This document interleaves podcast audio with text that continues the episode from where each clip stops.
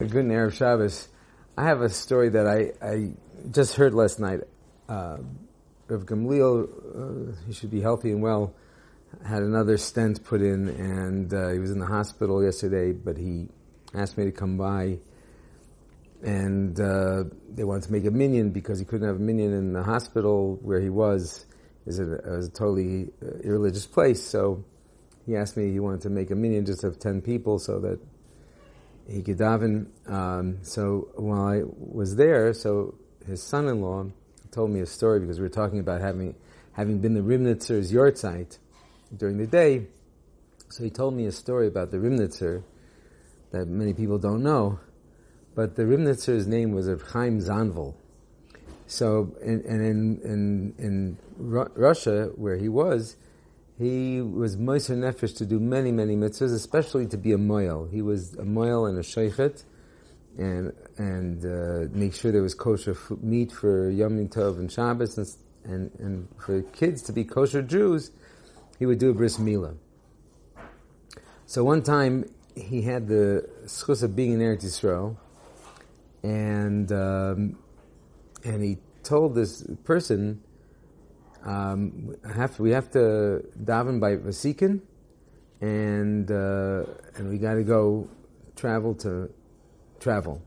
So the fellow said, the Ribnitzer's Vasikin was like uh, an early Lubavitch minyan, uh, like a 9.30, 10 o'clock minyan. And, uh, but uh, he said, okay, the Rebbe was very insistent that it's Vasikin, really Vasikin, so he got there early, and the Rebbe was already in Taliesin Tefillin at 6 in the morning, 5.30, 6 in the morning, and they davened a very quick pace, which says, okay, now we're going to travel to Migdal Ha'emek. Now this fellow is an American fellow, and he just happened to have a car, and he said, I, I don't know where Migdal Ha'emek is. And this is before they had Waze, uh, and he didn't have a map, and he said, we gotta go quick. So the Rebbe sat in the car, learning. And he says, okay, make a right. And made a right, okay? Make a left, make a left, go straight. This, the Ribnitzer gave him directions without even looking from out of the Sefer. They get to Migdal Emek. And he says, drive around, and he says, oh, stop, there's some kids there, I want to, uh, to speak to them. So he goes and he starts speaking to these Chiloni kids, and he tells uh, this Chiloni kid, a bunch of kids, says, uh, you're from this family? And I said, yes. He says, go tell your mom that Chaim Zanvil is here. Okay. So um, they go upstairs and say, tell their mother Chaim Zanvil is here. And they, she comes running downstairs, not dressed like a, a Yiddish imam should dress. She's a Russian, a Russian immigrant who was not religious. And she said, she's the Rebbe. Says, Chaim Zanvil, what are you doing here? He says, I remember I told you that I did your son's bris. I'm going to come to be there for the day of his bar mitzvah. Today's his bar mitzvah. I brought tefillin, and I want him to put on the tefillin. The mother starts breaking down in tears, and the kid is like, "I'm. I, I turned 13. Uh, wasn't it is it next week or something because of the Hebrew date. And, and he says, no, your birthday is today. I was your moil. And he knew the guy's name. I forgot the name. And he showed him how to put on tefillin. And he says the mother was so impressed that 13 years earlier he told her that he was going to be at the bar mitzvah. And he kept his word forget about the nace about you know being the first Waze, but the mesirus nefesh to keep your word and to do what you say you're going to do. Hashem should give us all the koach to to realize what we say and, and to fulfill our commitments.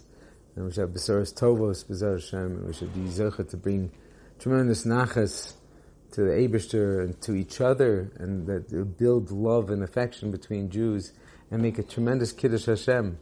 Imagine that family became totally frum just because of his mesirus nefesh to keep his word. So Hashem should help us emulate that and we have besaros tovos. Well, it's also Parshas Breishis, and we know that so many. It's the first Shabbos Mavarch in, in about two months. We didn't, we're not Mavarch Tishrei, so Shabbos Mavarchim Cheshvan, and um, a big Shabbos. I think the the previous Lubavitch Rebbe, I think, was the one that said that in Shabbos Breishis, a person could set the pace for Shabbos the whole year. And it makes a lot of sense because Breishis is the beginning. And the way you start something out, the trajectory you take, makes a huge determination where you're going to end up. So uh, that's also true with Rosh Hashanah. But as far as the first parsha of the Chumash that we're relating, the the more Torah a person could be involved in and, and commit to and learn, so Bezat Hashem, it'll set a pace that he'll have an amazing year filled with Torah, mitzvahs, and living Kiddush Hashem. I just want to share a word. I think I've shared it before, but maybe different people haven't heard it. Or so the story, the Torah starts off. Breshis bar lakim as aretz. Now Rav Gamliel said, at the beginning Hashem created Shemaim, the Himmeldik things, the heavenly ideas, spirituality, Ruchnias, Vesaretz, and He created the land, which is earthly things, materialism, physical things, Gashmias. And he says that we, we have, they're both permitted. But Hashem just tells us a little bit about the teva of what the aretz is. In the second pasuk of the Torah it says va'aretz haisa sohu vavohu v'choshech al pnei sahaim ruach elokim rechefes al amayim. Says that the land is empty and void and desolate and darkness uh, upon the abyss and the spirit of God hovering above the waters and it seems not so great. So he said that, Rav Gamliel said that maybe there's a hint that if a person needs to be involved in the physical world, there's something he's got to do in order to connect to the spirituality, to join the two forces together. And that is, Veruach Elokim Merachefes al Pnei that the Spirit of God hovers above the water. He says, that's the hint to the mitzvah of mikvah, the minhag of mikvah. That we should, a person who's involved in this physical world should, should immerse himself in the mikvah. And when he leaves the mikvah, comes out of the mikvah, he's born anew.